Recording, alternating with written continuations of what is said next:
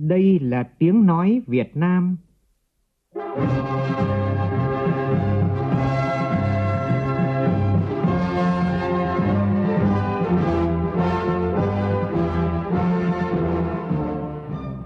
là tiếng nói Việt Nam, phát thanh từ Hà Nội, thủ đô nước Cộng hòa xã hội chủ nghĩa Việt Nam.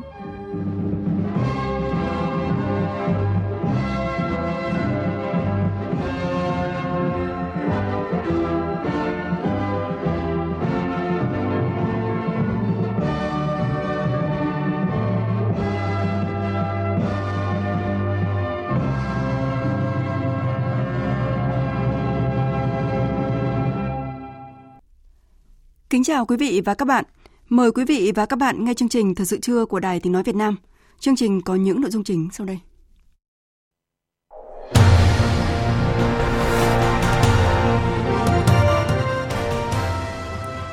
Thủ tướng Phạm Minh Chính yêu cầu nghiên cứu kiến nghị mở lại các hoạt động kinh tế xã hội của thành phố Hồ Chí Minh theo điều kiện đặc thù của thành phố.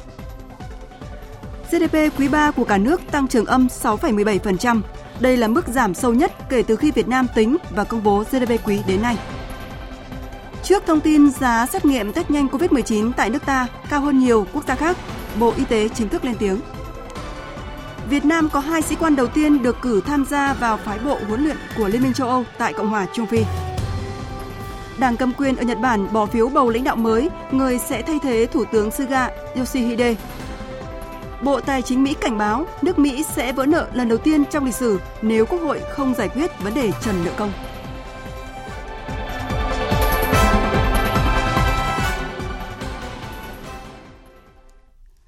Bây giờ là nội dung chi tiết.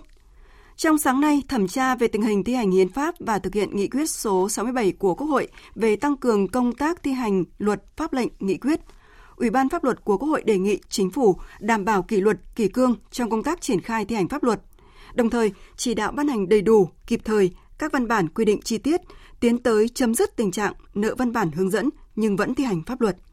Phiên họp được tổ chức theo hình thức trực tuyến. Phóng viên Lại Hoa phản ánh. Các thành viên Ủy ban pháp luật đánh giá công tác xây dựng pháp luật để triển khai thi hành hiến pháp còn chưa đạt được kết quả như kỳ vọng. Việc tổ chức thi hành pháp lệnh, nghị quyết trong một số trường hợp còn chưa kịp thời, hiệu quả chưa cao. Việc áp dụng pháp luật có lúc có nơi còn chưa đồng bộ, thống nhất. Đáng chú ý, tình trạng nợ văn bản hướng dẫn thi hành pháp luật đã nhiều lần đề cập, nhưng kết quả trên thực tế chưa thực sự có chuyển biến rõ nét. Để khắc phục tình trạng này, các đại biểu đề nghị chính phủ tăng cường chỉ đạo, đôn đốc kiểm tra việc thực hiện kế hoạch triển khai thi hành luật pháp lệnh, nghị quyết để đảm bảo tiến độ ban hành văn bản quy định chi tiết các nội dung được giao trong luật có hiệu lực cùng thời điểm với hiệu lực của luật. Cần có quy định cụ thể để xác định rõ hơn trách nhiệm của người đứng đầu cơ quan đơn vị trong công tác xây dựng, ban hành văn bản quy định chi tiết. Đại biểu Tô Văn Tám, đoàn Com Tum đề nghị. Xử lý trách nhiệm trong cá thể hóa trách nhiệm của các chủ thể trình án thì nâng cao lên quan tâm hơn vấn đề xử lý trách nhiệm này để nâng cao cái trách nhiệm của các cái chủ thể được giao trách nhiệm ban hành uh, xây dựng văn bản chi tiết Đại biểu Phạm Văn Hòa đoàn Đồng Tháp nêu thực tế việc thẩm định giả soát văn bản quy phạm pháp luật còn tồn tại việc ban hành văn bản có dấu hiệu vi phạm pháp luật, trồng chéo giữa các văn bản của các bộ ngành và sự nể nang trong ban hành văn bản. Ví dụ Bộ Giao thông Vận tải ban hành văn bản hướng dẫn cho địa phương về phòng chống dịch, về cái chuyện mà vận tải hàng hóa, thiết yếu. Nhưng giờ địa phương người ta thực hiện khác cái văn bản của của bộ giao thông vận tải, hướng dẫn khác văn bản của bộ công thương, hướng dẫn khác văn bản của bộ y tế, nhưng lại là cũng không có cái nhắc nhở, hoặc là nhắc nhở chỉ để cầm chừng vậy thôi. Tôi cho rằng đây những cái sự nể nang cả nể trong các bộ ngành, với các địa phương với nhau cũng dẫn đến cái tình trạng không đảm bảo cái, những cái quy định của pháp luật. Tại phiên họp, chủ nhiệm Ủy ban pháp luật của Quốc hội Hoàng Thanh Tùng đề nghị chính phủ chú trọng hơn các giải pháp đảm bảo kỷ luật kỷ cương trong công tác triển khai thi hành pháp luật. Đối với các văn bản quy định chi tiết còn nợ động, đề nghị chính phủ chỉ đạo các cơ quan liên quan khẩn trương ban hành theo thẩm quyền hoặc soạn thảo trình chính phủ ban hành với năm luật có hiệu lực thi hành từ mùng 1 tháng 1 năm 2022, gồm luật bảo vệ môi trường, luật xử lý vi phạm hành chính, luật người lao động Việt Nam đi làm việc ở nước ngoài theo hợp đồng, luật biên phòng Việt Nam, luật phòng chống ma túy, đề nghị chính phủ chỉ đạo ban hành đầy đủ kịp thời các văn bản quy định chi tiết, chuẩn bị các điều kiện cần thiết để khi luật có hiệu lực được thực thi nghiêm túc GDP quý 3 của Việt Nam tăng trưởng âm 6,17%, bình quân mỗi tháng có 10.000 doanh nghiệp rút lui khỏi thị trường.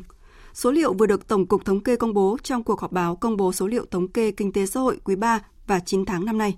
Phóng viên Thu Trang thông tin. GDP quý 3 giảm 6,17% so với cùng kỳ trước, là mức giảm sâu nhất kể từ khi ngành thống kê tiến hành tính toán và công bố GDP theo quý. Tính chung 9 tháng GDP tăng 1,42%. Chuỗi cung ứng đứt gãy, số doanh nghiệp đăng ký thành lập mới sụt giảm cả về số lượng và vốn. 9 tháng có 85,5 nghìn doanh nghiệp thành lập mới, giảm 13,6% so với cùng kỳ trước. Quy mô vốn đăng ký bình quân tương đương 14 tỷ đồng, giảm hơn 3%. Hơn 90.000 doanh nghiệp rút lui khỏi thị trường, tăng 15,3% so với cùng kỳ trước. Liên quan đến hoạt động đầu tư, tính đến ngày 20 tháng 9, số dự án đầu tư nước ngoài đăng ký cấp mới giảm gần 38% nhưng số vốn đăng ký tăng gần 21%. Vốn đăng ký cấp mới bình quân hơn 10 triệu đô la Mỹ, gần gấp đôi cùng kỳ 2020. Tổng kim ngạch xuất nhập khẩu hàng hóa tháng 9 ước đạt 53 tỷ đô la Mỹ, tăng 4,2% so với cùng kỳ 2020. Tính chung 9 tháng, kim ngạch xuất nhập khẩu hàng hóa đạt hơn 483 tỷ đô la Mỹ, tăng 24,4% so với cùng kỳ trước. Chỉ số giá tiêu dùng bình quân quý 3 tăng 2,51%. Tính chung 9 tháng tăng 1,82% so với cùng kỳ trước, là mức tăng thấp nhất kể từ năm 2016. Sản xuất nông nghiệp diễn ra trong điều kiện thời tiết tương đối thuận lợi, năng suất cây trồng và chăn nuôi đạt khá. Mặc dù đại dịch COVID-19 diễn biến phức tạp, nhiều địa phương thực hiện giãn cách xã hội, chuỗi cung ứng sản xuất, chế biến, tiêu thụ nông sản bị ảnh hưởng, nhưng toàn ngành đã có nhiều giải pháp ứng phó kịp thời, thể hiện vai trò bà đỡ của nền kinh tế, bảo đảm nguồn cung lương thực thực phẩm và hàng hóa thiết yếu cho người dân. Trong diễn biến liên quan, Ngân hàng Thế giới dự báo tăng trưởng GDP của nước ta có thể đạt khoảng 4,8% trong năm nay. Trong dài hạn, dự báo kinh tế Việt Nam tăng trưởng ở mức từ 6,5 đến 7% từ năm 2022 trở đi. Dự báo này được tính toán trên giả định là các biện pháp hạn chế đi lại sẽ giúp kiểm soát lây nhiễm thành công vào cuối quý 3 để nền kinh tế bật lại vào quý tư tới. Và sự phục hồi kinh tế toàn cầu được duy trì sẽ đảm bảo nhu cầu mạnh mẽ đối với hàng hóa xuất khẩu của Việt Nam ở những thị trường xuất khẩu chủ lực như là Hoa Kỳ, Liên minh châu Âu và Trung Quốc.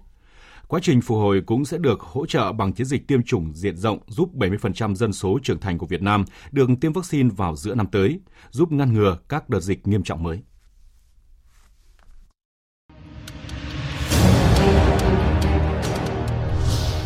Thích ứng để bình thường mới.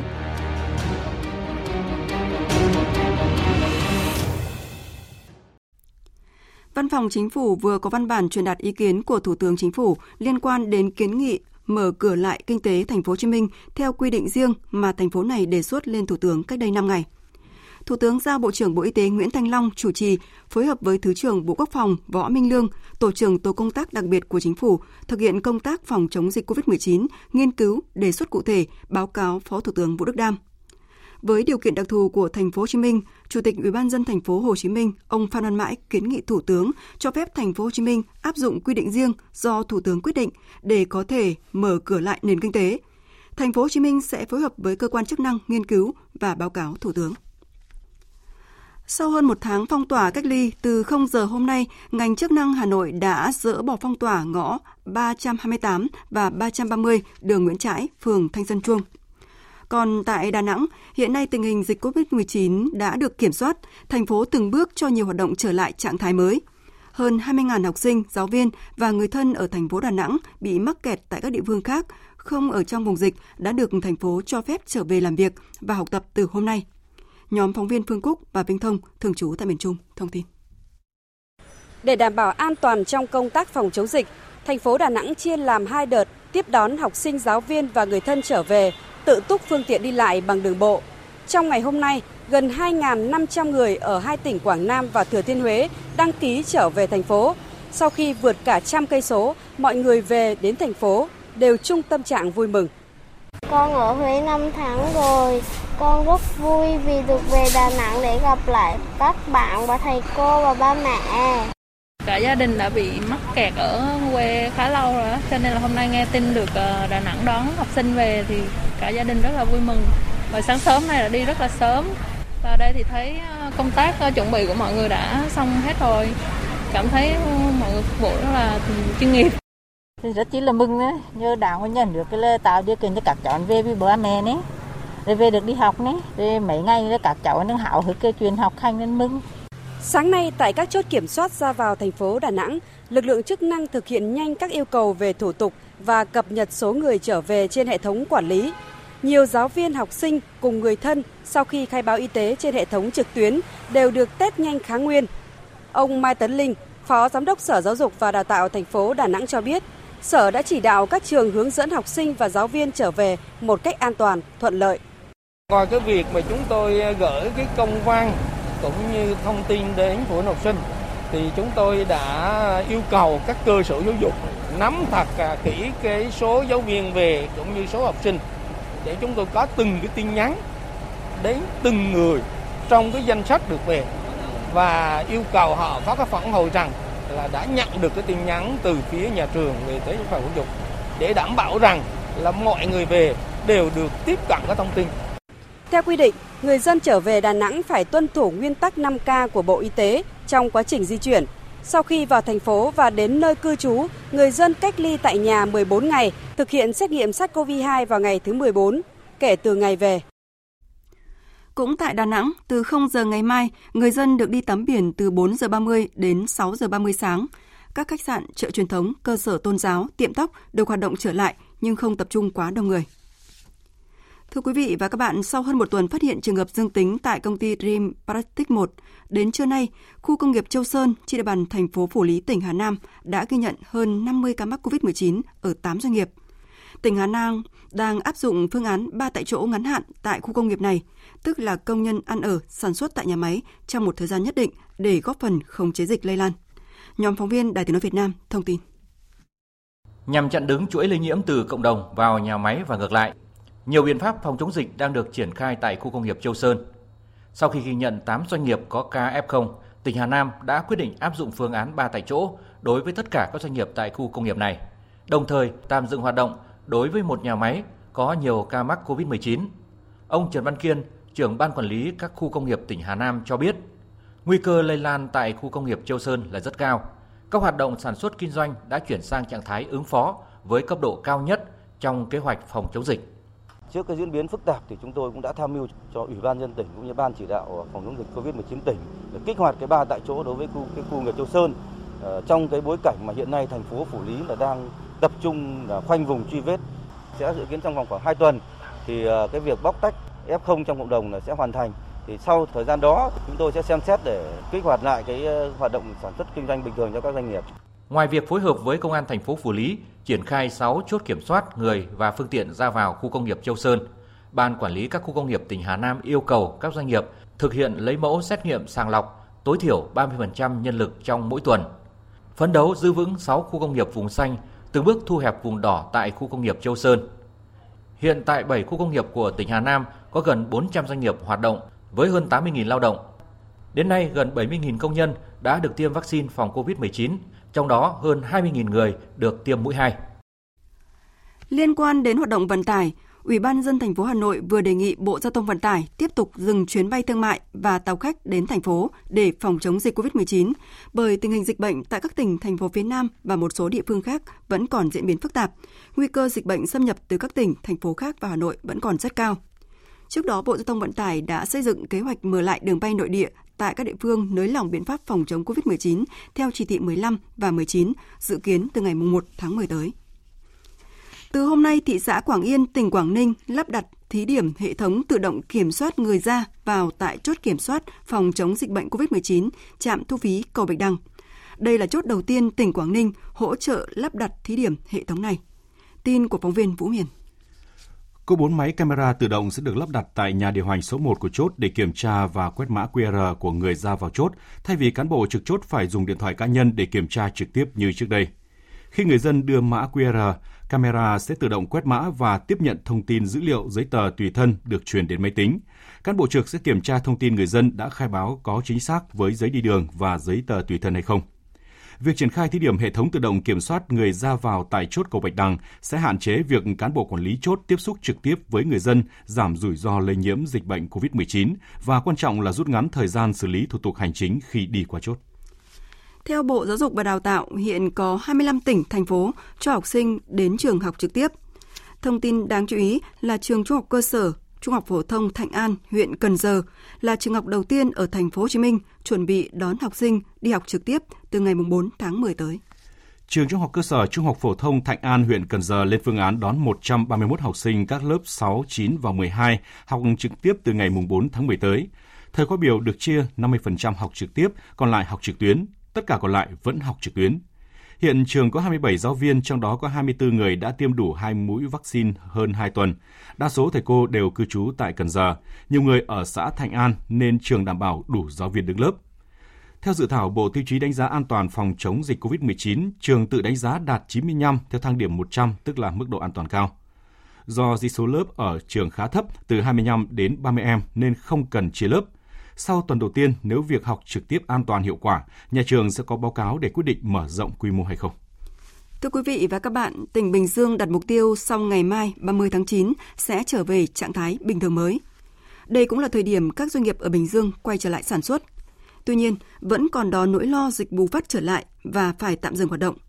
Trước vấn đề này, Bình Dương đã chủ trương thành lập nhiều trạm y tế lưu động trong doanh nghiệp để duy trì sản xuất ngay cả khi phát hiện F0. Phản ánh của phóng viên Thiên Lý. Trạm y tế lưu động trong doanh nghiệp trạm số 1 đặt tại phòng khám đa khoa tư nhân Phúc Tâm Phúc ở phường Hội Nghĩa, thị xã Tân Uyên là trạm y tế cho doanh nghiệp đầu tiên trong toàn tỉnh Bình Dương. Trạm y tế có nhiệm vụ quản lý, theo dõi người nghi nhiễm, đánh giá nguy cơ lây nhiễm COVID-19 tại doanh nghiệp, triển khai các phương án phòng chống dịch khi có trường hợp mắc COVID-19 và tổ chức xét nghiệm tiêm vaccine phòng COVID-19. Ngoài ra, trạm y tế cũng tổ chức khám điều trị các bệnh thông thường, các bệnh mãn tính cho người lao động công nhân, khám sức khỏe định kỳ cho công nhân, người lao động. Ông Đồng Thanh Kịch, trạm trưởng trạm số 1, giám đốc phòng khám đa khoa tư nhân Phúc Tâm Phúc cho biết. Từng bước sẽ cải thiện và hoàn thiện để làm sao cho cái sự tương tác của các cái trạm này thật sự có ý nghĩa trong doanh nghiệp. Ví dụ như là hỗ trợ doanh nghiệp về đánh giá nguy cơ, làm sao cho các cái tổ sản xuất trong doanh nghiệp và cái dây chuyền sản xuất khi mà phát hiện F0 thì không phải đóng cửa. Cái thứ hai nữa là công nhân người ta có bệnh thì mình cũng phải là cơ sở y tế mình phải khám chữa bệnh người ta. Thay vì người ta đến cơ sở y tế thì mình khám tại chỗ. Sau khi trạm số 1 ra mắt, thị xã Tân Uyên tiếp tục thành lập thêm trạm số 2 tại cụm công nghiệp Phú Chánh và trạm số 3 đặt tại phòng khám đa khoa Hepa Phước An. Mỗi trạm có từ 10 đến 13 nhân viên, gồm bác sĩ, điều dưỡng và tình nguyện viên tham gia hỗ trợ. Vừa làm vừa rút kinh nghiệm, từ nay đến cuối tháng 10 năm 2021, thị xã Tân Uyên sẽ thành lập thêm 8 trạm y tế lưu động trong doanh nghiệp để giúp doanh nghiệp yên tâm ổn định sản xuất trong tình hình mới. Ông Nguyễn Minh Trung, trưởng phòng hành chính công ty cổ phần Techcom, khu công nghiệp Nam Tân Uyên mở rộng, đánh giá mô hình trạm y tế lưu động thật sự ý nghĩa trong thời điểm sống chung với dịch như hiện nay, bởi nó sẽ giảm áp lực cho y tế công cũng như là điểm tựa y tế cho nhiều doanh nghiệp. Thì khi mà có ca F0 trong doanh nghiệp thì tâm lý của công nhân nó cũng không ổn nữa. F0 ra phải ngừng sản xuất liền nhưng mà ngừng sản xuất thì để phân loại nhưng mà nó phân loại ra thì nó thời gian đợi lâu quá. Rồi bây giờ làm cũng không làm mà mình sản xuất cũng sản xuất cũng không được thì bắt đầu đợi đợi tới đợi lui đợi tới đợi lui nên nên là có y tế động là hy vọng là làm nhanh hơn là y tế công tí phối hợp để mà xử lý nó triệt để nó không có để trong F0 trong doanh nghiệp. Bình Dương là tỉnh có 29 khu cụm công nghiệp với hơn 1,2 triệu lao động. Song song đó, các khu nhà trọ cho công nhân người lao động thuê ở nằm đan xen với nhà máy. Đây là nguyên nhân làm gia tăng dịch bệnh trong thời gian vừa qua và nếu không kiểm soát có thể sẽ bùng phát trở lại. Do đó, việc đưa trạm y tế đến gần doanh nghiệp là một giải pháp được cho là tích cực, giúp người dân, công nhân tiếp cận nhanh với y tế cơ sở, đồng thời có thể điều trị COVID-19 ngay tại chỗ. Ông Nguyễn Văn Lợi, Bí thư tỉnh ủy Bình Dương cho biết, quay trở về trạng thái bình thường mới, Ban chỉ đạo phòng chống COVID-19 tỉnh Bình Dương đã thống nhất chủ trương thành lập 142 trạm y tế lưu động tại các khu dân cư, cụm công nghiệp và tại những pháo đài nhằm đưa y tế đến gần với người dân nhất có thể. Đó cũng là cách để doanh nghiệp vẫn sẽ sáng đèn khi phát hiện F0. Khi phát hiện F0, nếu công nhân chúng ta ai tiêm hai mũi rồi, ai tiêm một mũi rồi, thì chúng ta cho cách ly ở nhà để cho công nhân mình uống thuốc. Chúng ta phải theo dõi, khi chuyển nặng thì đưa đi. Chúng ta khoanh vùng, chúng ta phong tỏa hẹp lại để rồi chúng ta khử khuẩn, chúng ta xử lý F0, F1 một hai ngày chúng ta cho sản xuất trở lại thì như vậy mới bình thường còn mà xử lý một vài f0 chúng ta đóng cửa nhà máy không có bình thường chút nào đây là nhiệm vụ của trạm y tế lưu động với mô hình này, các doanh nghiệp hy vọng sẽ ổn định sản xuất, Bình Dương sẽ vừa phát triển kinh tế, vừa đảm bảo hiệu quả trong công tác phòng chống dịch bệnh đang diễn biến phức tạp hiện nay. Về nhập khẩu vaccine COVID-19, 1 triệu liều vaccine hay Advac đã về đến sân bay quốc tế nội bài vào sáng nay. Đây là loại vaccine bất hoạt chống lại virus SARS-CoV-2 đạt hiệu quả bảo vệ trên 78%, được sản xuất tại các tiểu vương quốc Ả Rập Thống Nhất. Đây cũng là giao dịch đầu tiên đánh dấu bước tiến quan trọng trong quan hệ hợp tác phát triển trong lĩnh vực dược phẩm y tế của hai quốc gia Việt Nam và các tiểu vương quốc Ả Rập Thống Nhất. Trước thông tin báo chí phản ánh về giá xét nghiệm test nhanh kháng nguyên rất khác nhau tại các cơ sở y tế và cao hơn nhiều nước trên thế giới, hôm nay đại diện Bộ Y tế chính thức lên tiếng. Phóng viên Văn Hải thông tin. Thứ trưởng Bộ Y tế Trần Văn Thuấn cho biết không thể đánh đồng tất cả các loại test kit với nhau, cũng như không thể so sánh giá test kit xét nghiệm ở các thời điểm khác nhau và phải phụ thuộc vào cả các yếu tố như là chất lượng, độ nhạy, ờ, độ đặc hiệu, tình hình diễn biến của dịch bệnh và nhu cầu mua sắm test xét nghiệm trong nước và quốc tế. Theo Bộ Y tế, giá xét nghiệm phụ thuộc vào các yếu tố cấu thành như là giá của các test kit, vật tư xét nghiệm, chi phí thực hiện xét nghiệm. Bộ đã trình chính phủ nghị định về quản lý trang thiết bị y tế bao gồm test xét nghiệm, cho nó yêu cầu các đơn vị phải kê khai giá để công khai minh bạch trong mua sắm đấu thầu. Đồng thời đang tổng hợp ý kiến để đề nghị đưa test xét nghiệm COVID-19 vào mặt hàng bình ổn giá, bởi vì hiện nay mặt hàng này chưa được quy định trong luật. Hiện Bộ Y tế chưa mua test nhanh kháng nguyên, thực hiện phương châm 4 tại chỗ nên các đơn vị địa phương thực hiện mua sắm đấu thầu theo quy định. Tuy nhiên, hiện nay các địa phương chủ yếu sử dụng test do các đơn vị tài trợ, như thành phố Hồ Chí Minh vừa rồi được tài trợ 10 triệu test, hay như Bộ Y tế cũng được các tổ chức quốc tế và các đơn vị tài trợ hơn 10 triệu test để phân bổ cho các địa phương. Đến nhận này, Bộ Y tế đã cấp phép cho 97 test xét nghiệm SARS-CoV-2, trong đó có 35 test xét nghiệm real-time PCR, 39 test xét nghiệm kháng nguyên và 23 test xét nghiệm kháng thể. Liên quan đến sự việc đoàn công tác của phường Vĩnh Phú, thành phố Thuận An, tỉnh Bình Dương kiểm tra và cho phá cửa căn hộ của bà Hoàng Thị Phương Lan ở trung cư e 4 để cưỡng chế đưa đi test COVID-19. Sáng nay, ông Võ Thanh Quan, bí thư đảng ủy phường xác nhận về sự việc này. Phóng viên Thiên Lý thông tin. Bí thư Đảng ủy phường Vĩnh Phú giải thích, ngày 28 tháng 9, trong lúc ông đang cùng công an quân sự đang đi kiểm tra tình hình giao thông, việc mở cửa mua bán của người dân thì nhận được cuộc gọi của ban quản trị chung cư Y Home 4. Ban quản trị thông tin về việc bà Lan ở block B4 trốn xét nghiệm hai lần và gọi không trả lời nên lo lắng không biết sức khỏe người này ra sao.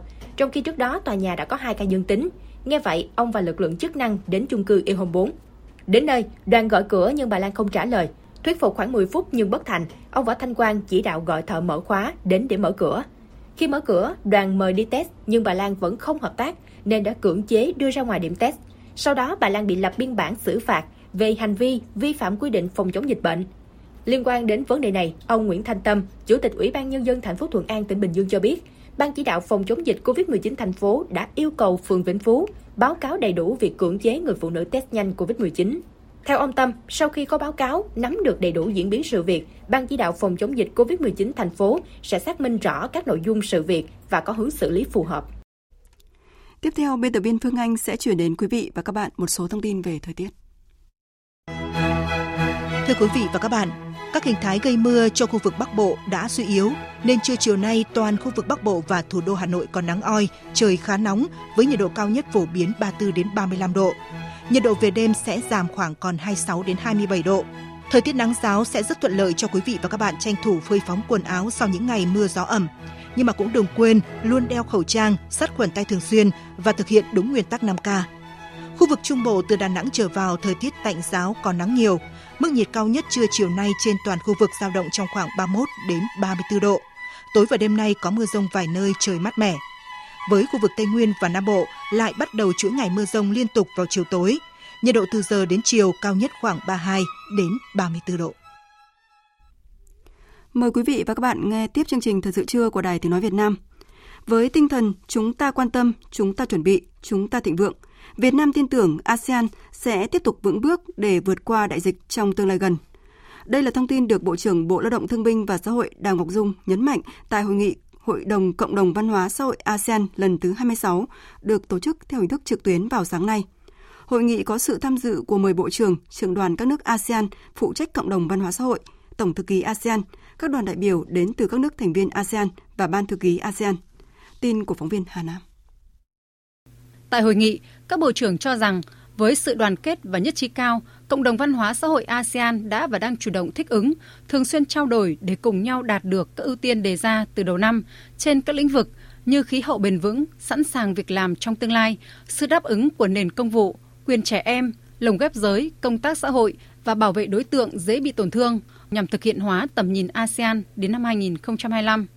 Các bộ trưởng cũng đánh giá cao cộng đồng văn hóa xã hội trong việc thực hiện sáng kiến tăng cường sức mạnh tổng hợp của ASEAN ứng phó với các thảm họa thiên tai, qua đó bảo vệ người dân khỏi những tác động tiêu cực, đồng thời chia sẻ các quan điểm về các lĩnh vực cần quan tâm và thúc đẩy hơn nữa trong thời gian tới của cộng đồng văn hóa xã hội, cùng các nỗ lực phòng chống đại dịch COVID-19, bao gồm việc thực hiện kế hoạch tổng thể phục hồi sau dịch COVID-19 của cộng đồng ASEAN. Trưởng đoàn Indonesia khuyến nghị. Chúng tôi mong rằng đây cũng sẽ là cái cơ sở để chúng ta hợp tác với nhau. Đã hai năm vừa qua thì Covid à, hoành hành ở trên thế giới và trong khu vực và chúng ta đang à, hành động như một cộng đồng chung để giải quyết những cái vấn đề này. Thông qua cái khung phục hồi tổng thể của ASEAN thì chúng ta đã hợp tác để giải quyết những cái vấn đề liên quan đến à, thảm họa và phục hồi trên nền kinh tế. Tôi cũng xin thể hiện cái cam kết để xây dựng một cái khu vực ASEAN là một trong những cái trung tâm để à, ứng phó với những cái vấn đề à, liên quan đến à, Covid-19 cũng như là trong bối cảnh biến đổi khí hậu. Phát biểu tại hội nghị, Bộ trưởng Bộ Lao động Thương binh và Xã hội Việt Nam Đào Ngọc Dung kêu gọi tăng cường sự hợp tác với các tổ chức quốc tế, các đối tác phát triển để cùng ASEAN xây dựng một cộng đồng đoàn kết và thịnh vượng, không để ai bị bỏ lại phía sau. Đồng thời bày tỏ tin tưởng với tinh thần chúng ta quan tâm, chúng ta chuẩn bị, chúng ta thịnh vượng, ASEAN sẽ tiếp tục vững bước để vượt qua đại dịch trong tương lai gần. Cùng với ASEAN, Việt Nam đã và đang nỗ lực rất lớn để ứng phó với đại dịch COVID-19.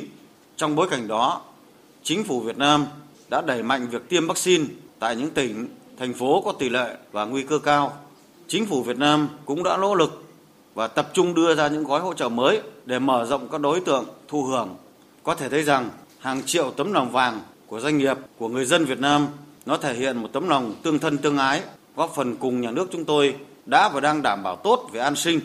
Dù mỗi thành viên ASEAN hiện nay chúng ta có những khó khăn, thách thức khác nhau, nhưng mà tôi tin tưởng rằng với tinh thần chúng ta quan tâm, chúng ta chuẩn bị và chắc chắn chúng ta thịnh vượng, ASEAN của chúng ta sẽ tiếp tục vững bước để vượt qua đại dịch trong tương lai gần. Hai sĩ quan đầu tiên của Việt Nam sẽ được cử tham gia vào phái bộ huấn luyện của Liên minh châu Âu tại Cộng hòa Trung Phi. Thiếu tướng Vũ Cương Quyết, Viện trưởng Viện Chiến lược Quốc phòng, Bộ Quốc phòng cho biết thông tin này tại buổi trao đổi với phái đoàn Liên minh châu Âu diễn ra vào chiều qua. Theo Thiếu tướng Vũ Cương Quyết, Việt Nam và Liên minh châu Âu EU đều có những cam kết mạnh mẽ nhằm tăng cường hòa bình, an ninh trong khu vực và trên thế giới. Việt Nam đang thể hiện sự quan tâm ngày càng sâu sắc đến việc tham gia hoạt động gìn giữ hòa bình của Liên Hợp Quốc. Để có cơ sở đóng góp vào lĩnh vực nhân đạo này, tháng 11 năm 2013, Việt Nam đã sửa đổi Điều 89 trong Hiến pháp nhằm cho phép các lực lượng vũ trang được triển khai bên ngoài lãnh thổ. Từ năm 2014 đến nay, hàng trăm quân nhân tham gia hoạt động gìn giữ hòa bình của Liên Hợp Quốc, trong đó có 56 lượt sĩ quan tham gia theo hình thức cá nhân, gần 200 lượt y bác sĩ, nhân viên y tế triển khai theo đội hình Bệnh viện giã chiến cấp 2 tới phái bộ gìn giữ hòa bình Liên Hợp Quốc tại Nam Sudan để thực hiện thu dung điều trị cho hàng chục nghìn bệnh nhân. Chuyển sang các thông tin quốc tế đáng chú ý. Hôm nay, cuộc bầu cử Đảng Dân Chủ Tự do cầm quyền tại Nhật Bản đang tiến dần đến thời khắc sướng tên người thắng cử. Ứng cử viên giành chiến thắng sau khi sát hạch một lần nữa tại Quốc hội sẽ trở thành thủ tướng thứ 100 của đất nước mặt trời mọc và đến trưa nay đã có kết quả ban đầu về cuộc bỏ phiếu lần thứ nhất trong nội bộ Đảng Dân Chủ Tự do. Tin của phóng viên Bùi Hùng, thường trú tại Nhật Bản. Đến 11 giờ 20 phút trưa nay giờ Nhật Bản, theo kết quả tạm thời trong số phiếu đã được kiểm do các đảng viên bầu, ông Kono có số phiếu cao nhất với 58.000 phiếu, ông Kishida đứng thứ hai với 42.000 phiếu, bà Takaichi nhận được 25.000 phiếu và bà Noda nhận được 17.000 phiếu. Như vậy, trong cuộc bỏ phiếu này, ông Kono được cho là có lợi thế, nhưng nếu ông Kono không vượt quá bán số phiếu thì ông Kishida sẽ cùng ông Kono cạnh tranh ở vòng bầu cử tiếp mang tính quyết định. Điều thú vị là những điểm yếu của các ứng cử viên cũng được công khai, ví dụ như ứng cử viên Kishida được cho là không hoạt khẩu, còn hay bị lo ngại bởi phát ngôn hớ là ông Kono và bà Noda được cho là chưa làm tốt trong việc tập trung sự ủng hộ của đảng viên. Về chính trường nước Đức, sau chiến thắng trong cuộc bầu cử liên bang ngày 26 tháng 9 vừa qua, Đảng Dân Chủ Xã hội Đức đang nỗ lực thành lập chính phủ mới để lần đầu tiên giành lại ghế thủ tướng từ năm 2005. Tuy nhiên, tiến trình này chưa phải là đã thuận lợi khi đảng cầm quyền Liên minh Dân Chủ, Xã hội Thiên Chúa Giáo, mặc dù về thứ hai trong cuộc tổng tuyển cử, cũng đang giáo diết lôi kéo Liên minh thành lập chính phủ mới. Biên tập viên Anh Tuấn tổng hợp thông tin. Hôm qua, ông John Musenich, Chủ tịch nhóm nghị sĩ Đảng Dân Chủ Xã hội Đức tại Quốc hội cho biết, đảng này muốn đối thoại ngay với Đảng Xanh và Đảng Dân Chủ Tự Do trong tuần này để lập chính phủ liên hiệp ba đảng. Chúng tôi đã mời Đảng Xanh và Đảng Dân Chủ Tự Do đàm phán. Sẽ thật tốt nếu Đảng Xanh và Đảng Dân Chủ Tự Do có các cuộc gặp với chúng tôi trong tuần này để đối thoại. Hy vọng của tôi là các bên sẽ nhanh chóng đi đến thỏa thuận. Ông Olaf Scholz, ứng cử viên thủ tướng của Đảng Dân Chủ Xã hội, cũng bày tỏ sự kỳ vọng vào cuộc đối thoại này và lạc quan rằng sẽ xây dựng được liên minh thực dụng và sẵn sàng hợp tác. Theo đó, Đảng Xanh có thể nắm ghế ngoại trưởng, trong khi Đảng Dân Chủ Tự Do nhắm vào vị trí Bộ trưởng Tài chính. Hiện Đảng Xanh và Đảng Dân Chủ Tự Do muốn đối thoại song phương để tìm kiếm sự thỏa hiệp trước khi đàm phán để thành lập liên minh với một trong hai đảng là Đảng Dân Chủ Xã hội Đức hoặc Đảng Liên minh Dân Chủ Xã hội Thiên Chúa Giáo.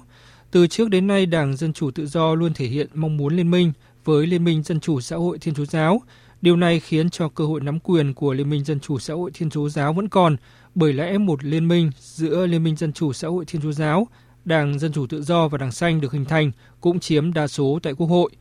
Chính vì vậy, ứng cử viên thủ tướng của Liên minh Dân chủ xã hội Thiên Chúa giáo, ông Laschet khẳng định sẽ vẫn nỗ lực thành lập chính phủ bất chấp kết quả thua cuộc xích sao trước Đảng Dân chủ xã hội Đức. Những người đã bỏ phiếu cho Liên minh Dân chủ, xã hội Thiên Chúa giáo muốn chúng tôi chịu trách nhiệm và điều hành. Chúng tôi tin rằng một chính phủ dưới sự lãnh đạo của Liên minh Dân chủ, xã hội Thiên Chúa giáo sẽ là điều tốt nhất cho nước Đức và chúng tôi có trách nhiệm với những cử tri này. Giới phân tích nhận định, trong tình huống không có đảng nào có khả năng giành kết quả vượt trội để tự đứng ra thành lập chính phủ, những đảng nhỏ hơn của Đức như Đảng Dân Chủ Tự Do và Đảng Cánh tả Đức sẽ là ẩn số khó lường.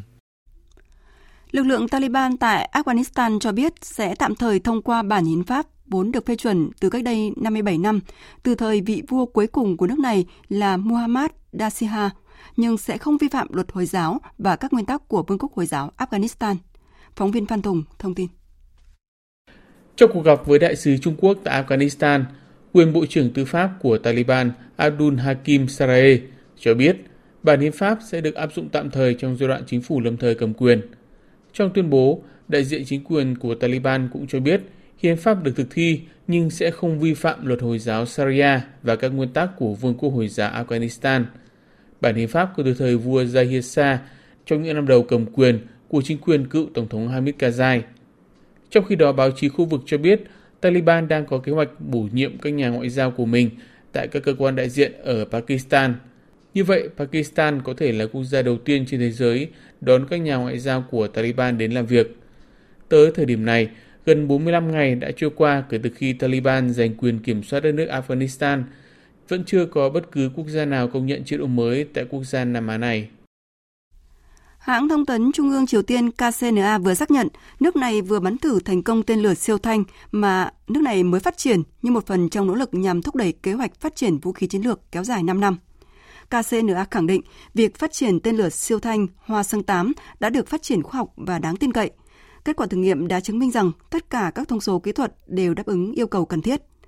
Một tên lửa siêu thanh có thể di chuyển với tốc độ gấp 10 lần tốc độ âm thanh.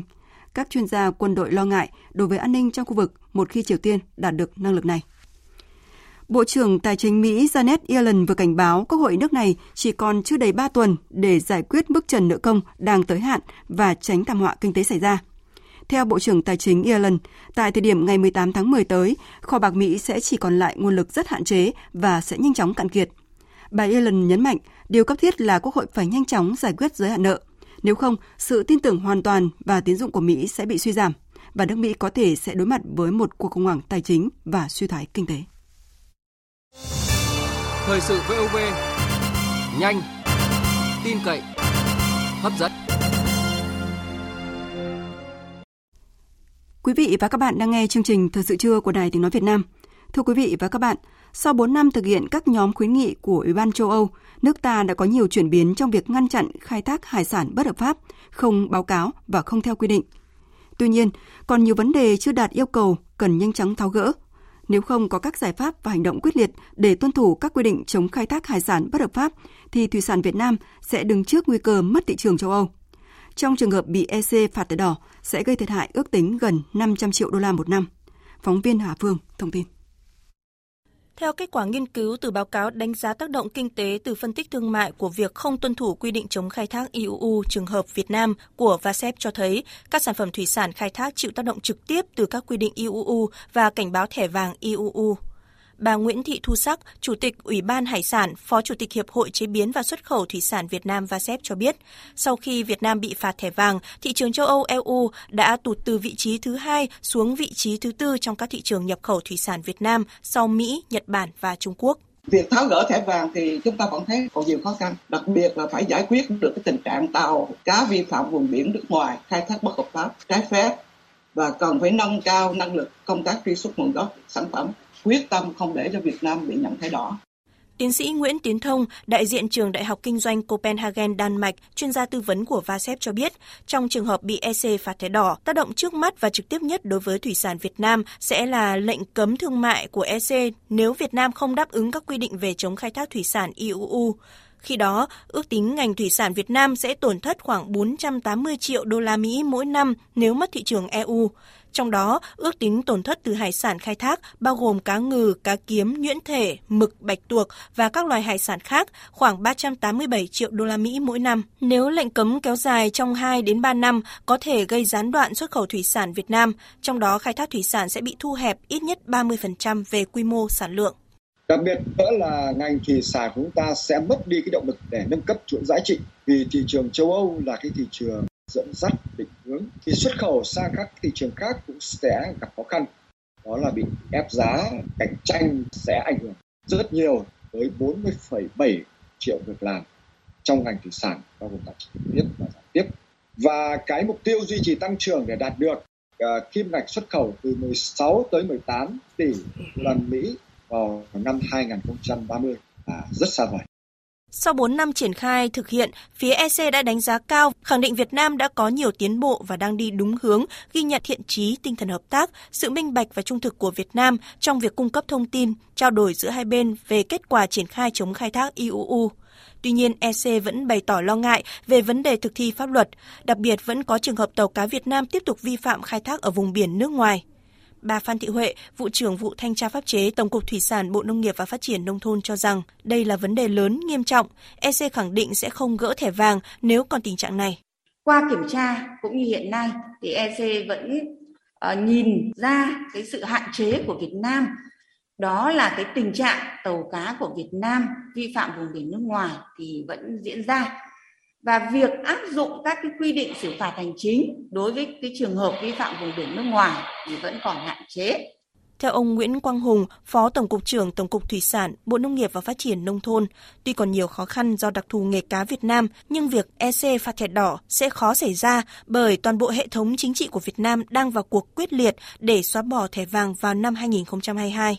Trường hợp những nước bị thẻ đỏ ấy, như Campuchia, Sri Lanka đấy, là sau khi người ta cảnh báo thẻ vàng là các nước này vào cuộc rất là chậm, một số nước là không làm. Nhưng mà Việt Nam mình thì khác. Việt Nam mình vào cuộc rất là chủ động với một cái tư thế là gỡ cảnh báo thẻ vàng. Và mình mình vẫn đang rất tích cực. Thì không có lý do gì là châu Âu người ta sẽ áp thẻ đỏ mình nếu Việt Nam sớm gỡ được thẻ vàng thì cơ hội phục hồi và hướng tới mục tiêu tăng xuất khẩu thủy sản sang thị trường châu Âu tới 1,2 đến 1,4 tỷ đô la Mỹ trong những năm tới là hoàn toàn khả thi. Thứ trưởng Bộ Nông nghiệp và Phát triển nông thôn Phùng Đức Tiến nhấn mạnh. Ý thức việc triển khai nỗ lực sớm để gỡ thẻ vàng là việc rất cần thiết và cấp bách đặc biệt là các tỉnh hết sức quyết liệt thực thi pháp luật một cách đồng bộ tạo sức dân đe thì chắc chắn sẽ sớm gỡ thẻ vàng Việc cảnh báo thẻ vàng của EC đã gây nhiều khó khăn thiệt hại về tài chính, sức cạnh tranh của sản phẩm thủy sản Việt Nam trên thị trường quốc tế.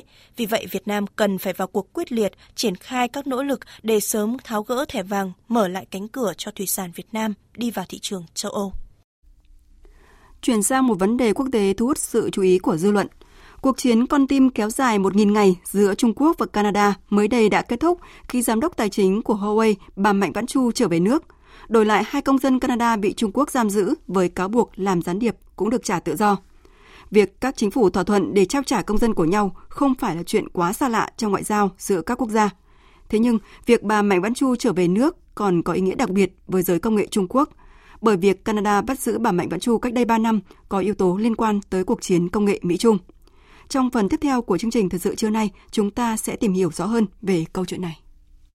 Thưa quý vị và các bạn, Vài giờ sau khi bà Mạnh Vãn Chu được trả tự do, hai công dân Canada bị Trung Quốc bắt giữ là Michael Kovrig và Michael Spaver cũng được thả và lên máy bay về nước.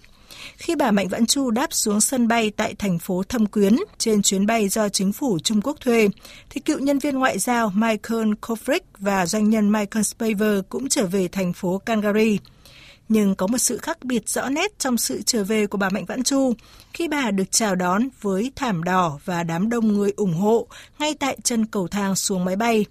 Tại đó, bà đã có bài phát biểu bày tỏ lòng biết ơn với chính phủ Trung Quốc.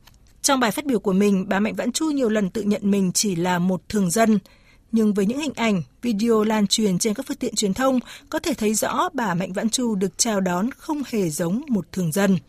Trên mạng xã hội Trung Quốc, hành trình về nước của bà thu hút sự quan tâm đặc biệt của công chúng. Hàng chục triệu người đã theo dõi tường thuật trực tiếp của truyền thông nhà nước Trung Quốc về hành trình này, một số kênh thậm chí tường thuật trong 6 giờ liên tục. Chúng tôi kết nối với phóng viên Bích Thuận, thường trú Đại tiếng nói Việt Nam tại Trung Quốc để tìm hiểu vì sao sự trở về của công chúa Huawei lại được quan tâm tới như vậy. Xin chào chị Bích Thuận ạ. À, vâng, xin chào chị Thúy Ngọc và quý vị thính giả. Thưa chị, truyền thông thế giới đăng tải rất nhiều hình ảnh bà Mạnh Vãn Chu được trải thảm đỏ chào đón khi trở về nước. Vậy vì sao sự trở về của bà Mạnh Vãn Chu lại đặc biệt như vậy ạ? À, đúng như chị nói thì việc bà Mạnh Vãn Chu được trả tự do và trở về Trung Quốc đã trở thành sự kiện chiếm sóng nhiều nhất những ngày cuối tuần qua ở nước này. À, theo số liệu do Bộ Ngoại giao Trung Quốc cung cấp hôm 27 tháng 9, thì riêng tối thứ Bảy ngày 25 tháng 9, Thông tin công chúa Huawei trở về nhà an toàn đã nhận được 400 triệu lượt thích trên phương tiện truyền thông mới của Đài Phát thanh Truyền hình Trung ương Trung Quốc, nhiều hơn cả tổng số dân của Mỹ và Canada. Với Bắc Kinh thì đây không còn là một vụ án tư pháp đơn thuần của một công dân Trung Quốc, mà đằng sau bà Mạnh là tập đoàn Huawei, niềm tự hào của Trung Quốc trong lĩnh vực công nghệ cao, một trong không nhiều lĩnh vực mà Bắc Kinh có thể cạnh tranh sòng phẳng với Washington, là cuộc đấu tranh ngoại giao và chính trị giữa Trung Quốc với Mỹ và Canada cao hơn là sự trỗi dậy của Trung Quốc. À, cùng với sự phục hưng của dân tộc Trung Hoa theo như cách nói của nước này và trên con đường trở thành cường quốc xã hội chủ nghĩa hiện đại, thì Bắc Kinh đã xác định là sẽ còn phải đối đầu với nhiều cuộc cạnh tranh gay gắt, cam go và lâu dài. Do vậy, sự kiện bà Mạnh về nước là chiến thắng mang ý nghĩa biểu tượng to lớn đối với Trung Quốc, là biểu hiện cho sức mạnh Trung Quốc và niềm tự hào của dân tộc Trung Hoa. Nói như tờ Nhân dân Nhật Báo, việc bà Mạnh về nước là thắng lợi lớn của nhân dân Trung Quốc. Thưa quý vị và các bạn, việc Canada trả tự do cho bà Mạnh Vãn Chu là một động thái đầy bất ngờ bởi trong thời gian gần 3 năm, Canada vẫn tỏ ra khá cứng rắn với trường hợp này. Vậy đằng sau việc Canada chấp nhận thả bà Mạnh Vãn Chu đổi lấy sự tự do của hai công dân là gì? Phóng viên Phạm Huân, thường trú Đại tiếng nói Việt Nam tại Mỹ cho biết. Theo tôi thì à, chính quyền của Thủ tướng Justin Trudeau đã toàn tính kỹ trước khi à, quyết định khép lại cái cuộc tranh cãi kéo dài giữa Canada và Trung Quốc – liên quan tới à, cái việc giam giữ công dân của nhau. Cũng không nên phủ nhận cái nhân tố Mỹ trong à, cái động thái mới nhất của cả Canada và Trung Quốc. Trong cuộc bầu cử tổ chức trước thời hạn một tháng vào à, tuần trước, cử tri Canada vẫn tiếp tục lựa chọn ông Trudeau làm thủ tướng nhiệm kỳ thứ ba liên tiếp. Cần lưu ý rằng là ngay sau khi đắc cử chức thủ tướng Canada lần đầu năm 2015, ông Trudeau đã cam kết cải thiện quan hệ với Trung Quốc nhưng khi còn chưa kịp thực hiện cái cam kết đó thì à, Canada đã bị đẩy vào cái tình thế mắc kẹt trong cuộc cạnh tranh cả về địa chính trị chiến lược và địa kinh tế giữa Mỹ và Trung Quốc. Do vậy, có thể nhìn nhận rằng là cái quyết định trả tự do cho bà Mạnh Vãn Chu của chính phủ Canada là cái cách để thực hiện cam kết với cử tri và là món quà mừng ông Trudeau tái đắc cử nhiệm kỳ thứ ba. Thỏa thuận trả tự do cho bà Mạnh Vãn Chu cũng được coi là cái sự giải thoát đối với cả Canada, Trung Quốc và Mỹ sau 3 năm căng thẳng leo thang Thực tế là Canada đã phải nếm trái đắng về kinh tế thương mại do căng thẳng quan hệ với Trung Quốc trong gần 3 năm vừa qua và giờ là cái lúc cần phải dọn đường để tập trung phục hồi kinh tế thời kỳ hậu đại dịch Covid-19. Thưa chị Bích Thuận, theo chị thì sự trở về của bà Mạnh Vãn Chu có ý nghĩa như thế nào với tập đoàn Huawei nói riêng và cộng đồng công nghệ Trung Quốc nói chung ạ? Ờ, thực ra thì việc bà Mạnh Vãn Chu về nước không đồng nghĩa với việc Huawei sẽ giành chiến thắng trong các vụ kiện ở Mỹ trong tương lai. Bà Mạnh không nhận tội không phải thụ án và không phải trả tiền phạt, nhưng đã thừa nhận đưa ra tuyên bố không đúng sự thật về hoạt động của Huawei ở Iran. Điều đó đồng nghĩa với việc là Mỹ đã có trong tay bằng chứng nhất định cho thấy Huawei đã vi phạm luật tài phán dài hạn của Mỹ, mở đường cho việc Washington tiếp tục đàn áp tập đoàn này. Giới chức Mỹ cũng chưa hề có ý định dỡ bỏ các cáo buộc nhằm vào Huawei. Do vậy, cuộc chiến giữa Washington và tập đoàn này sẽ còn rất phức tạp. Tuy nhiên, như đã nói ở trên thì đây là một chiến thắng mang ý nghĩa biểu tượng. Do vậy, nó sẽ khiến các công ty Trung Quốc, đặc biệt là những công ty đã và đang bị chính phủ Mỹ trừng phạt cảm thấy vững tâm hơn.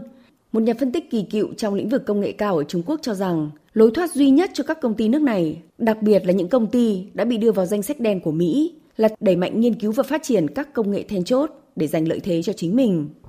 Bên cạnh đó thì vụ việc cũng là một bài học và lời cảnh tỉnh đối với doanh nghiệp Trung Quốc, giúp họ hiểu rằng sự trở về của bà Mạnh không phải là dấu chấm hết cho cuộc chiến của các công ty Trung Quốc ở nước ngoài. Bởi sở dĩ chính phủ Mỹ quyết định giải quyết vụ bà Mạnh Vãn Chu với Trung Quốc là vì mục tiêu chính của họ không phải là bà Mạnh, mà là Huawei. Xin cảm ơn chị Bích Thuận và anh Phạm Huân đã chia sẻ với chúng tôi những thông tin vừa rồi. Thưa quý vị và các bạn, Thời điểm bà Mạnh Vãn Chu bị bắt giữ năm 2018, có nhiều ý kiến cho rằng đây là một đòn tấn công của Mỹ với Trung Quốc trong cuộc chiến công nghệ dưới thời cựu Tổng thống Donald Trump. Bởi vậy, việc bà Mạnh Vãn Chu bình an trở về nước được cho là đã tạm thời hóa giải nút thắt căng thẳng giữa tam giác Mỹ, Trung Quốc, Canada suốt gần 3 năm qua. Tuy nhiên thì điều đó không có nghĩa là cuộc chiến công nghệ Mỹ-Trung đồng thời được hóa giải và Huawei với tư cách là cánh chim đầu đàn của ngành công nghiệp viễn thông Trung Quốc vẫn có thể vướng vào những va chạm khác với chính quyền Mỹ trong tương lai. Tiếp tục chương trình thời sự trưa là trang tin đầu tư tài chính và chuyên mục thể thao. Trang tin đầu tư tài chính. Thưa quý vị và các bạn, giá vàng trong nước và thế giới tiếp tục giảm mạnh. Vàng SJC đang niêm yết ở mức mua vào 55 triệu 350 000 đồng một lượng và bán ra 56 triệu 950 000 đồng một lượng, giảm 100 000 đồng một lượng so với phiên giao dịch hôm qua. Giá vàng giao ngay trên sàn Kiko giảm về mức 1.735,2 đô la Mỹ một ounce, giảm 17 đô la Mỹ một ounce so với chốt phiên giao dịch trước. Tỷ giá trung tâm hôm nay được Ngân hàng Nhà nước áp dụng ở mức 23.155 đồng đổi 1 đô la Mỹ. Tại Ngân hàng BIDV, giá đô la Mỹ được niêm yết ở mức mua vào là 22.670 đồng, bán ra 22.870 đồng 1 đô la Mỹ. Vụ tín dụng các ngành kinh tế Ngân hàng Nhà nước cho biết gói cấp bù lãi suất 3.000 tỷ đồng tương đương quy mô dư nợ hơn 100.000 tỷ đồng sẽ được ngành ngân hàng bơm ra nền kinh tế trong thời gian tới để hỗ trợ người dân doanh nghiệp. Lãi suất dự kiến trong khoảng từ 3 đến 4% một năm. Ngoài gói hỗ trợ này, hiện ngành ngân hàng cũng đã thực hiện nhiều chính sách hỗ trợ khác cho người dân và doanh nghiệp. Tâm lý lo ngại của các nhà đầu tư đã khiến chỉ số VN Index đi xuống ngay sau khi thông tin về quả bom nợ Evergrande được công bố. Các nhà đầu tư lo ngại và thận trọng hơn trong việc đầu tư vào cổ phiếu, đặc biệt là nhóm bất động sản. Theo các chuyên gia kinh tế, sau sự cố Evergrande, các quốc gia trong đó có Việt Nam sẽ phải cân nhắc để kiểm soát chặt chẽ hơn dòng vốn đổ vào trái phiếu bất động sản. Đồng thời, các ngân hàng khi cho các doanh nghiệp bất động sản vay có thể sẽ yêu cầu mức lãi suất cao hơn. Thị trường chứng khoán sáng nay vẫn đang đi ngang, lúc xanh lúc đỏ và chưa có xu hướng thực sự rõ ràng. Số mã giảm áp đảo số mã tăng trên sàn Thành phố Hồ Chí Minh. Kết thúc phiên giao dịch sáng, VN Index giảm 4,26 điểm, đạt 1.335,05 điểm. HN Index giảm 1,03 điểm, đạt 355 điểm. Đầu tư tài chính biến cơ hội thành hiện thực. Đầu tư tài chính biến cơ hội thành hiện thực. Thưa quý vị và các bạn, trong giai đoạn dịch bệnh, khi kinh tế các gia đình đều gặp khó khăn, cần có các gói tín dụng hỗ trợ để ổn định cuộc sống, phát triển kinh doanh. Gói sản phẩm tín dụng hưu trí đang được Ngân hàng Thương mại Cổ phần Bưu điện Liên Việt Liên Việt Postbank triển khai với đối tượng là các khách hàng lớn tuổi về hưu với những ưu đãi đặc biệt dành cho các khách hàng vay gói này. Phóng viên Đài Tiếng Nói Việt Nam phỏng vấn bà Phạm Thị Hiên, Phó Giám đốc khối Ngân hàng Bưu điện, Ngân hàng Bưu điện Liên Việt về nội dung này. Mời quý vị và các bạn cùng nghe. Thưa bà, bà có thể cho biết những điều kiện có thể vay được gói tín dụng hưu trí là gì ạ? Như cái tên gọi của gói tín dụng đã thể hiện thì à, sản phẩm tín dụng hưu trí cung cấp cho đối tượng khách hàng đã nghỉ hưu, khách hàng mất sức lao động, suy giảm khả năng lao động, đang có nhận lương trợ cấp bảo hiểm xã hội hàng tháng và độ tuổi của khách hàng là dưới 75 tuổi. Lãi suất của gói tín dụng này dao động thế nào và thời gian thanh toán kéo dài tối đa bao lâu, thưa bà? Ờ, lãi suất áp dụng của gói tín dụng hưu trí thì tùy thuộc vào đối tượng khách hàng đang nhận lương hưu bảo hiểm xã hội hàng tháng qua hình thức thứ nhất là nhận lương hưu tiền mặt, thứ hai là nhận lương hưu qua tài khoản qua thẻ ATM và tùy thuộc vào mỗi địa phương thì cơ chế chính sách sẽ được điều chỉnh phù hợp. thay đổi với đặc thù của khách hàng tại mỗi khu vực. Tuy nhiên thì ngân hàng luôn khẳng định mức lãi suất chung là rất ưu đãi so với các sản phẩm tín dụng tiêu dùng hoặc là tín dụng nhỏ lẻ khác trên thị trường. Ngoài ra thì thực hiện chủ trương hạn chế thanh toán bằng tiền mặt và phù hợp trong bối cảnh ứng phó dịch COVID-19 của chính phủ thì ngân hàng bưu điện Liên Việt đã có chương trình ưu đãi giảm lãi suất thêm 1% dạ. dành cho các khách hàng vay vốn nhận lương qua hệ thống tài khoản tại ngân hàng bưu điện Liên Việt. Thường thì gói tín dụng hưu trí sẽ được xét duyệt như thế nào, giải ngân trong bao lâu vì đối tượng khách hàng là người lớn tuổi, có lẽ sẽ không tiện đi lại nhiều lần, nhất là trong giai đoạn dịch bệnh như hiện nay. Khách hàng có thể uh, lấy thông tin về sản phẩm, nộp hồ sơ cũng như là được tư vấn sản phẩm tại rất nhiều kênh. Thứ nhất là khách hàng có thể liên hệ tới 556 chi nhánh phòng giao dịch ngân hàng bưu điện trên Liên Việt trên toàn quốc. Thứ hai, khách hàng có thể liên hệ cán bộ nhân viên bưu điện của Tổng công ty Bưu điện Việt Nam tại các điểm bưu điện hoặc tại các buổi chi trả lương hưu, bảo hiểm xã hội ngay tại gần nhà của khách hàng. Hoặc khách hàng gọi lên tổng đài chăm sóc khách hàng của ngân hàng hoặc để lại tin nhắn trên fanpage của ngân hàng, chúng tôi sẽ liên hệ trực tiếp để hỗ trợ khách hàng. Ngoài ra khi vay vốn thì khách hàng có thể nộp hồ sơ và nhận tiền giải ngân tại các điểm bưu điện gần nơi mình sinh sống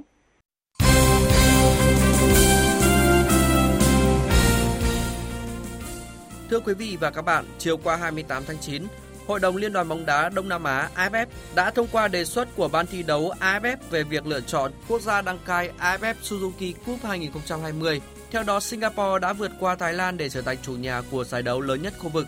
Chia sẻ về việc Singapore giành quyền đăng cai AFF Cup 2020, còn tại Trung tâm Đào tạo bóng đá trẻ Việt Nam, đội tuyển bóng đá quốc gia tiếp tục ra sân tập luyện, chuẩn bị cho hai trận đấu tiếp theo tại bảng B vòng loại thứ ba World Cup 2022 khu vực châu Á.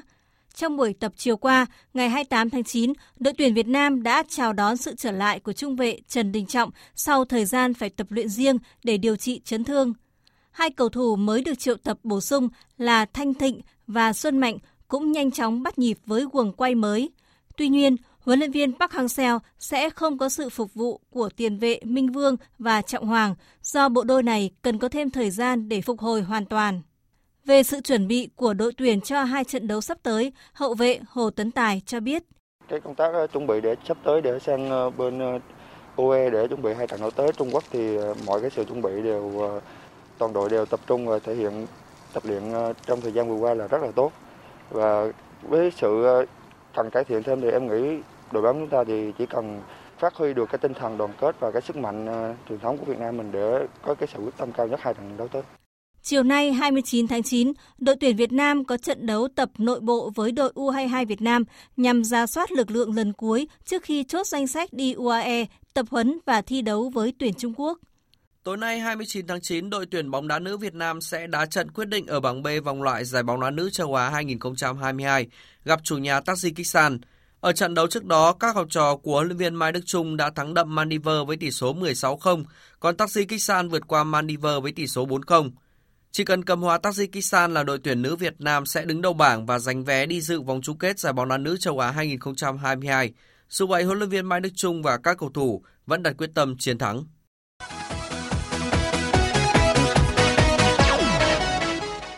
Dạng sáng nay ngày 29 tháng 9 diễn ra loạt trận cầu hấp dẫn thuộc lượt trận thứ hai tại các bảng A, B, C, D, UEFA Champions League.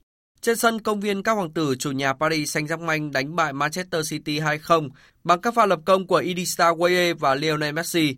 Đây là trận đấu đầu tiên Messi ghi bàn cho Paris Saint-Germain kể từ khi anh chuyển đến đầu quân cho đội bóng này. Huấn luyện viên Mauricio Pochettino bên phía Paris Saint-Germain nói sau trận đấu. Cả đội đã cùng nhau chiến đấu vất vả để giành được chiến thắng trước một trong những đội bóng mạnh nhất thế giới như Manchester City. Chúng tôi rất vui. Chúng tôi có những cầu thủ tuyệt vời và họ đã thi đấu đoàn kết. Tôi cho rằng hôm nay chúng tôi đã chơi tự tin không chỉ là trong khâu phòng ngự mà còn cả trong tấn công nữa. Các cầu thủ đã chơi chắc chắn và hỗ trợ nhau rất tốt. Tôi nghĩ là chúng tôi còn có thể chơi tốt hơn nữa. Với chiến thắng này, Paris Saint-Germain được 4 điểm sau hai lượt trận và đang tạm dẫn đầu bảng A. Ở trận đấu cùng bảng, Club Brugge vượt qua chủ nhà Leipzig 2-1, có được 4 điểm như Paris Saint-Germain. Tại bảng B, Atlético Madrid vượt qua AC Milan 2-1. Ở trận đấu còn lại, Liverpool thắng đậm FC Porto 5-1. Hiện Liverpool được 6 điểm dẫn đầu bảng, Tiếp theo lần lượt là Atlético 4 điểm, FC Porto 1 điểm và AC Milan chưa có điểm nào. Dự báo thời tiết Phía Tây Bắc Bộ chiều nắng, chiều tối và đêm có mưa rào và rông vài nơi gió nhẹ, nhiệt độ từ 22 đến 35 độ. Phía Đông Bắc Bộ chiều nắng, chiều tối và đêm có mưa rào và rông vài nơi gió nhẹ, nhiệt độ từ 24 đến 34 độ. Các tỉnh từ Thanh Hóa đến Thừa Thiên Huế, chiều nắng, chiều tối và đêm có mưa rào và rông vài nơi gió nhẹ. Trong mưa rông có khả năng xảy ra lốc xét và gió giật mạnh, nhiệt độ từ 23 đến 34 độ. Khu vực từ Đà Nẵng đến Bình Thuận, chiều nắng, chiều tối và đêm có mưa rào và rông vài nơi. Riêng phía Nam, chiều tối có mưa rào và rông rải rác, gió nhẹ. Trong mưa rông có khả năng xảy ra lốc xét và gió giật mạnh, nhiệt độ từ 24 đến 34 độ. Tây Nguyên có mưa rào và rông vài nơi, riêng phía Nam chiều tối có mưa rào và rông rải rác, cục bộ có mưa vừa, mưa to, gió nhẹ. Trong mưa rông có khả năng xảy ra lốc xét và gió giật mạnh, nhiệt độ từ 19 đến 32 độ. Nam Bộ có mưa rào và rông vài nơi, riêng chiều tối và tối có mưa rào và rông rải rác, cục bộ có mưa vừa, mưa to, gió nhẹ. Trong mưa rông có khả năng xảy ra lốc xét và gió giật mạnh, nhiệt độ từ 23 đến 34 độ. Khu vực Hà Nội chiều nắng đêm không mưa gió nhẹ, nhiệt độ từ 24 đến 35 độ. Dự báo thời tiết biển, Bắc và Nam Vịnh Bắc Bộ không mưa, gió nhẹ. Vùng biển từ Quảng Trị đến Quảng Ngãi, Bình Định đến Bình Thuận và từ Bình Thuận đến Cà Mau có mưa rào và rông vài nơi, gió nhẹ. Vùng biển từ Cà Mau đến Kiên Giang, khu vực Bắc, giữa và Nam Biển Đông có mưa rào và rông vài nơi, gió nhẹ. Khu vực quần đảo Hoàng Sa thuộc thành phố Đà Nẵng không mưa, gió nhẹ. Khu vực quần đảo Trường Sa thuộc tỉnh Khánh Hòa và Vịnh Thái Lan có mưa rào và rông vài nơi, gió nhẹ. Vừa rồi là thông tin dự báo thời tiết. Trước khi kết thúc chương trình, chúng tôi tóm lược những tin chính đã phát. Thẩm tra về tình hình thi hành hiến pháp và thực hiện nghị quyết của Quốc hội về tăng cường công tác thi hành pháp luật, Ủy ban pháp luật của Quốc hội đề nghị chính phủ đảm bảo kỷ luật kỷ cương trong công tác thi hành pháp luật, tiến tới chấm dứt tình trạng nợ văn bản hướng dẫn vẫn thi hành pháp luật. Số liệu Tổng cục Thống kê công bố sáng nay cho thấy GDP Việt Nam quý 3 tăng trưởng âm 6,17%. Đây là mức giảm sâu nhất kể từ khi Việt Nam tính và công bố GDP quý đến nay.